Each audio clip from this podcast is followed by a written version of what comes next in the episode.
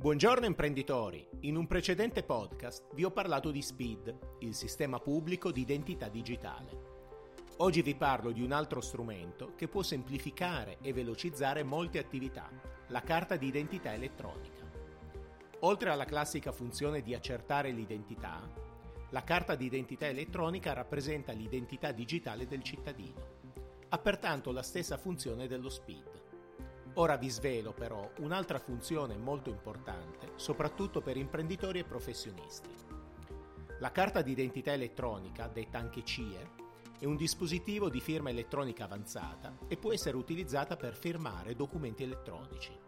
La firma elettronica è ormai diventata indispensabile per imprenditori e professionisti ed è uno stesso regolamento europeo che stabilisce il principio di non discriminazione dei documenti elettronici rispetto ai documenti cartacei.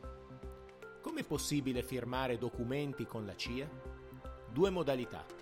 Tramite un computer su cui è installato il software CIA e collegato a un lettore di smart card contactless.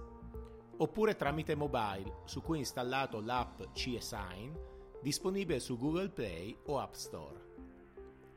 Il documento firmato elettronicamente potrà essere facilmente condiviso tramite email, WhatsApp e altre app di messaggistica.